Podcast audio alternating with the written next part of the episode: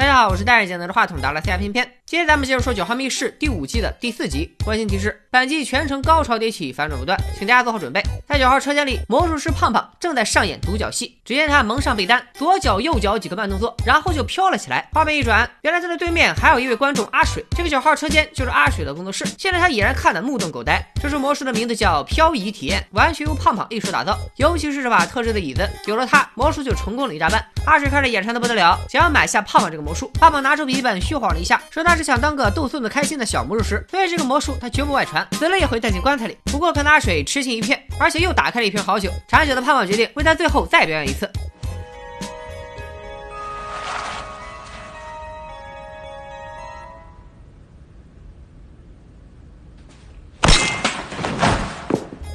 眼看胖胖倒地一动不动，阿水赶紧拿起椅子，想查看其中的奥秘。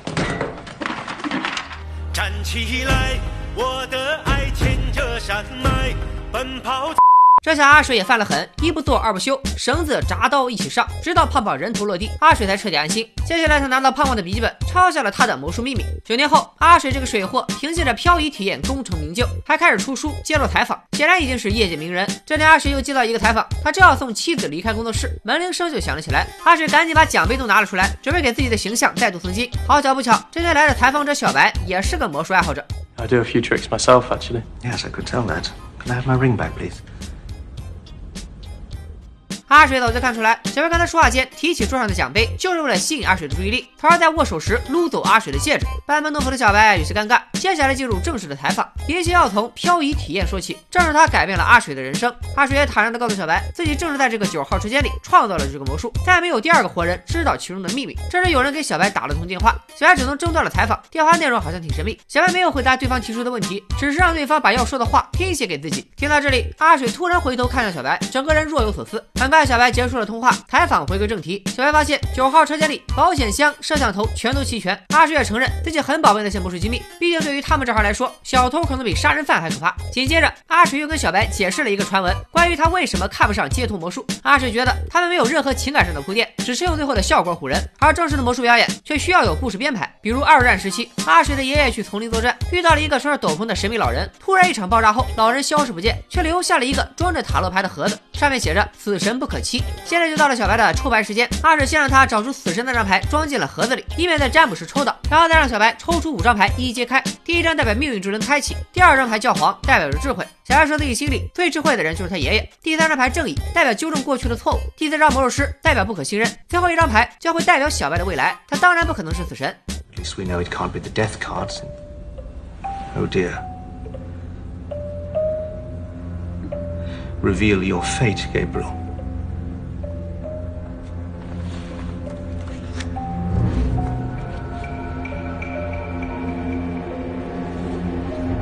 Sikunen, den tot nikt, trugen. 显然，虽然和街边扑克牌魔术的提款手法一样，但阿水编的背景故事又能误导观众，又能带动气氛，这就是真正的魔术表演的魅力。说到这儿，小白突然灵光一闪，阿水是用讲故事来掩饰魔术手法，那可不可以反过来？如果有人在讲故事的同时用魔术吸引大家的注意力，那么是不是无论他在讲什么秘密，都不会有人在意？这下蒙圈的人变成了阿水。小白决定也给他来个示范。小白让阿水在心里想五个数字，然后悄悄写在纸上。这时，小白的手机又响了一下，似乎是来了一条短信。不过他只是匆匆扫了一眼，然后就让阿水去拿个水果回来。小白从衣服内兜拿出小刀，切断了水果，证明这把刀异常锋利。接着让阿水把握着数字纸条的手伸出来，又从兜里掏出了刀子，不过却割破了自己的手。 Two, six, three, four, nine. Are those the numbers you wrote down? Yeah.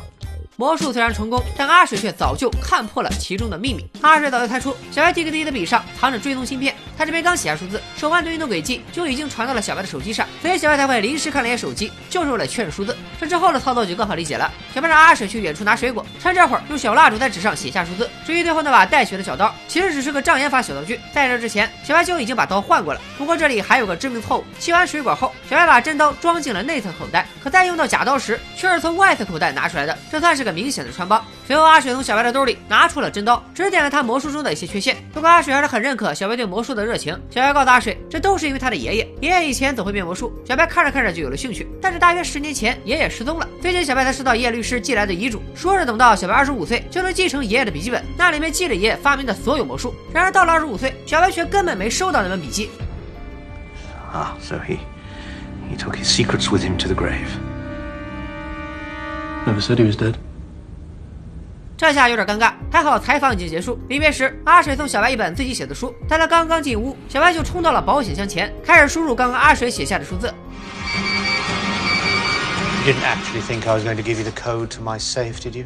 原来在刚刚的数字魔术中，小白还藏了点心机。他一遍遍告诉阿水，要写下自己深刻在记忆中的任意数字，就是为了引导他写下保险箱密码。但这种低级圈套，魔术高手阿水自然没有上当。到了这份上，小白也不想多废话。其实他就是胖胖的孙子。爷爷失踪后，小白曾在他的遗物中发现一张魔术列表，上面写着他的最新发明——漂移体验。虽然小白一口咬定自己手里有阿水杀人的证据，但阿水却一点都不从。要真有证据，小白早就报警了，哪用得着在这儿瞎咋呼？而且小白最关心的这个保险箱密码也是每周都会换，就算有什么罪证藏在里面，除了阿水，也没人能打开。听到这里，小白生气的扔掉了那张数字纸条，最后撂下一句狠话：他会带着搜查令回来。阿水对此倒是一点都不担心。不过小白前脚刚走，阿水突然想起小白刚进来时曾接过一个奇怪的电话，还在纸上记下了什么。莫非这才是小白真正的阴谋？他真的有能证明自己剽窃杀人的证据，而且就在自己的保险箱里。小白虽然撕掉了写着字的纸，但本子上还是留下了他用力的痕迹。阿水把字涂了出来，发现这是个没听过的单词——威泽山。这边阿水还没闹明白其中的机密，他妻子倒是打来了视频电话。妻子今天出差见客户去了，住在酒店。前台刚刚收到了很多阿水骂他的电话，所以他想赶紧搞明白情况。阿水表示他根本就没有给妻子打过电话，这事暂时不了了之。阿水把威泽山这词告诉了妻子，妻子说威泽山指的是一种版权陷阱，比如你写了一个哪吒的故事，但故意在某些地方把人名换成了娜扎，如果抄袭的人连这种错误都抄了进去，那就成为了他抄袭的铁证。这下阿水细思极恐，如果胖胖也在魔术里故意留下自己的防伪标记，被自己原封不动的抄了下来，那不就坏了菜了吗？阿水赶紧先切断了所有监控，然后把今天主工作室的监控录像整个删除，这才放心的打开了保险箱，拿出自己当年抄下的魔术秘密，一把火烧了个干净。第二天，阿水来工作室后，虽然妻子没接他的电话，但丝毫没想他的心情。阿水又演上了漂移体验。此处咱们可以大胆猜测，在表演魔术之前，故意分别用两只脚敲击地面，应该就是胖胖给自己魔术设置的标记。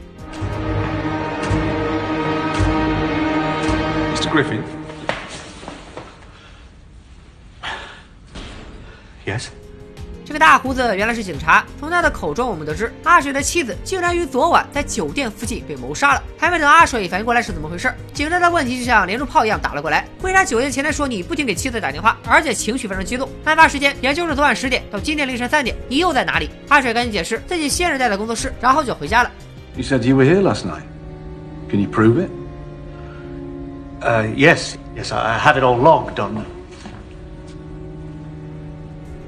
这下阿水傻了眼，警察也已经从安保公司那里得知，昨天阿水突然删除了工作室的录像，这到底是为啥呢？阿水完全没法解释。紧接着，警察又瞄上了保险箱，在反复确认这个保险箱只有阿水知道密码后，便命令他打开这个保险箱。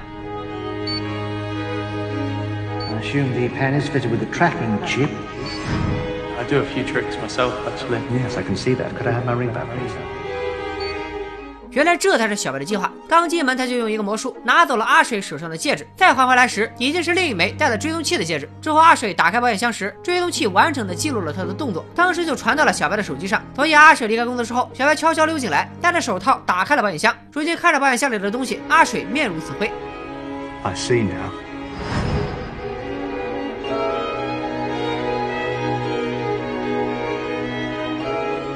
那副 Griffin I'm arresting you on suspicion of murder. You do not have to say anything, but it may harm your defense if you do not mention, when questioned, something you later rely on in court.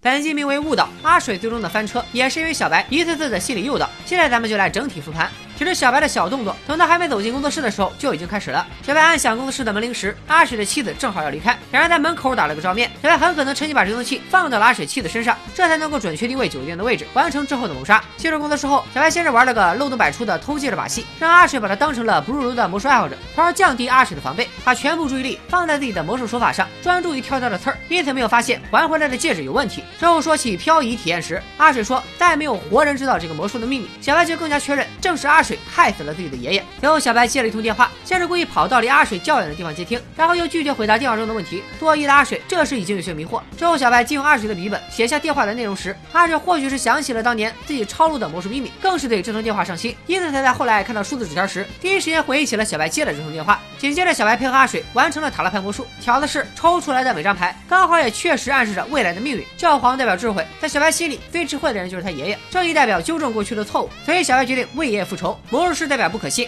小白正是用高级的骗术让阿水上钩。魔术的名字是死神不可欺，但小白却偏偏瞒天过海，把阿水妻子的死亡成功嫁祸。后面的种种发展，这里都有暗示。在这之后，小白表演了第二个魔术，整个过程破绽百出，更显得把刀放在口袋这事儿并不奇怪。阿水的警惕性再次降低，这才从小白那里拿过了真刀，留下了自己的指纹。小白之后就是用这把刀杀死了阿水的妻子。有人会说，小白在切水果的时候，不是也在真刀上留下了自己的指纹吗？有一种可能，小白早就准备好了另一把没有自己指纹的真刀，并在阿水逃走之前完成了调包。阿水从小白内兜里掏出来的就是这把刀，上面只有阿水的指纹，没有小白的指纹。当然，还有一种可能性，小白的手指已经涂了一层蜡，所以没在任何地方留下任何指纹。因为之前的数字魔术时，阿水猜测小白是用手指蘸着蜡写的，但是小白立马纠正他自己用的是小蜡烛。此处细节应该也是在暗示小白手指确实涂了蜡。小白为了让阿水不怀疑这点，甚至在开保险箱的时候故意用衣服垫着，反复打造着自己菜鸟魔术爱好者的人设，根本不会手指涂蜡这种高端技巧。而正是因为小白偷偷去开保险箱，阿水才对里面的魔术秘密起了疑心。所以在得知有版权陷阱后，他第一时间开箱销毁手稿，以防被小白找到自己抄袭的铁证，但却也掉进了小白的圈套。这次小白的每一步算计，其实都应了他反问阿水的那个问题：如果有人用魔术做幌子，是不是他的真正动作和意图都会被轻易忽略？小白的一步步计划都在阿水眼皮子底下完成，但他却只顾着挑魔术的毛病，就连追踪器的把戏，小白在阿水面前也已经表演过，但阿水当时却只是忙着纠错。小白离开以后，就装到阿水给酒店打电话，并且留下了骂他妻子的话。偏偏猜测应该是用父亲公用电话打的。小白表面的身份是来采访的，所以那句骂人的话，应该是他全程没有关录音笔而录下的一句阿水亲口说过的话。You think I would reveal my secrets to a dirty little chancer like you? 这句阿水的留言，以及他无端删除监控录像的行为，再加上保险箱里沾着妻子血液和自己指纹的凶器，阿水就是跳进洗碗机里也洗不清了。故事的最后，既要让阿水背上杀人的罪名，又让他明白过来，这罪名是小白设计给他的。聪明反被聪明误，阿水最终自己锤了自己。而阿水如果为了自证清白，把昨天发生的事向警方交代，就很可能会牵扯出自己当年杀的胖胖，窃取了他魔术秘密的事。到时候不但同样背负杀人罪，而且还会身败名裂。这才是小白的极致复仇，或者说，这就是小白对阿水的审判。小白在剧中的本名叫加百列，在圣经中是象征智慧的天使长，担任着天界的警戒工作，最终吹响了末日审判的号角。而阿水的妻子曾经评价阿水，说他穿的像个恶魔崇拜者，之后也曾经称呼他为我的撒旦。阿水就是魔术行业里那个比杀人犯还可怕的小偷，因此小白和阿水的这场对决，也可以看作大天使对恶魔的惩罚。最后不能忘了终极彩蛋，那是每集必会出现的兔子，本集中它就藏在这里。这一集的故事可以说是熟悉的配方，熟悉的精彩。下一集的九号密室，二色和胖胖又将怎样玩转暗黑脑洞？本期视频点赞过六万，下一集九号密室咱们不见不散，拜了个拜。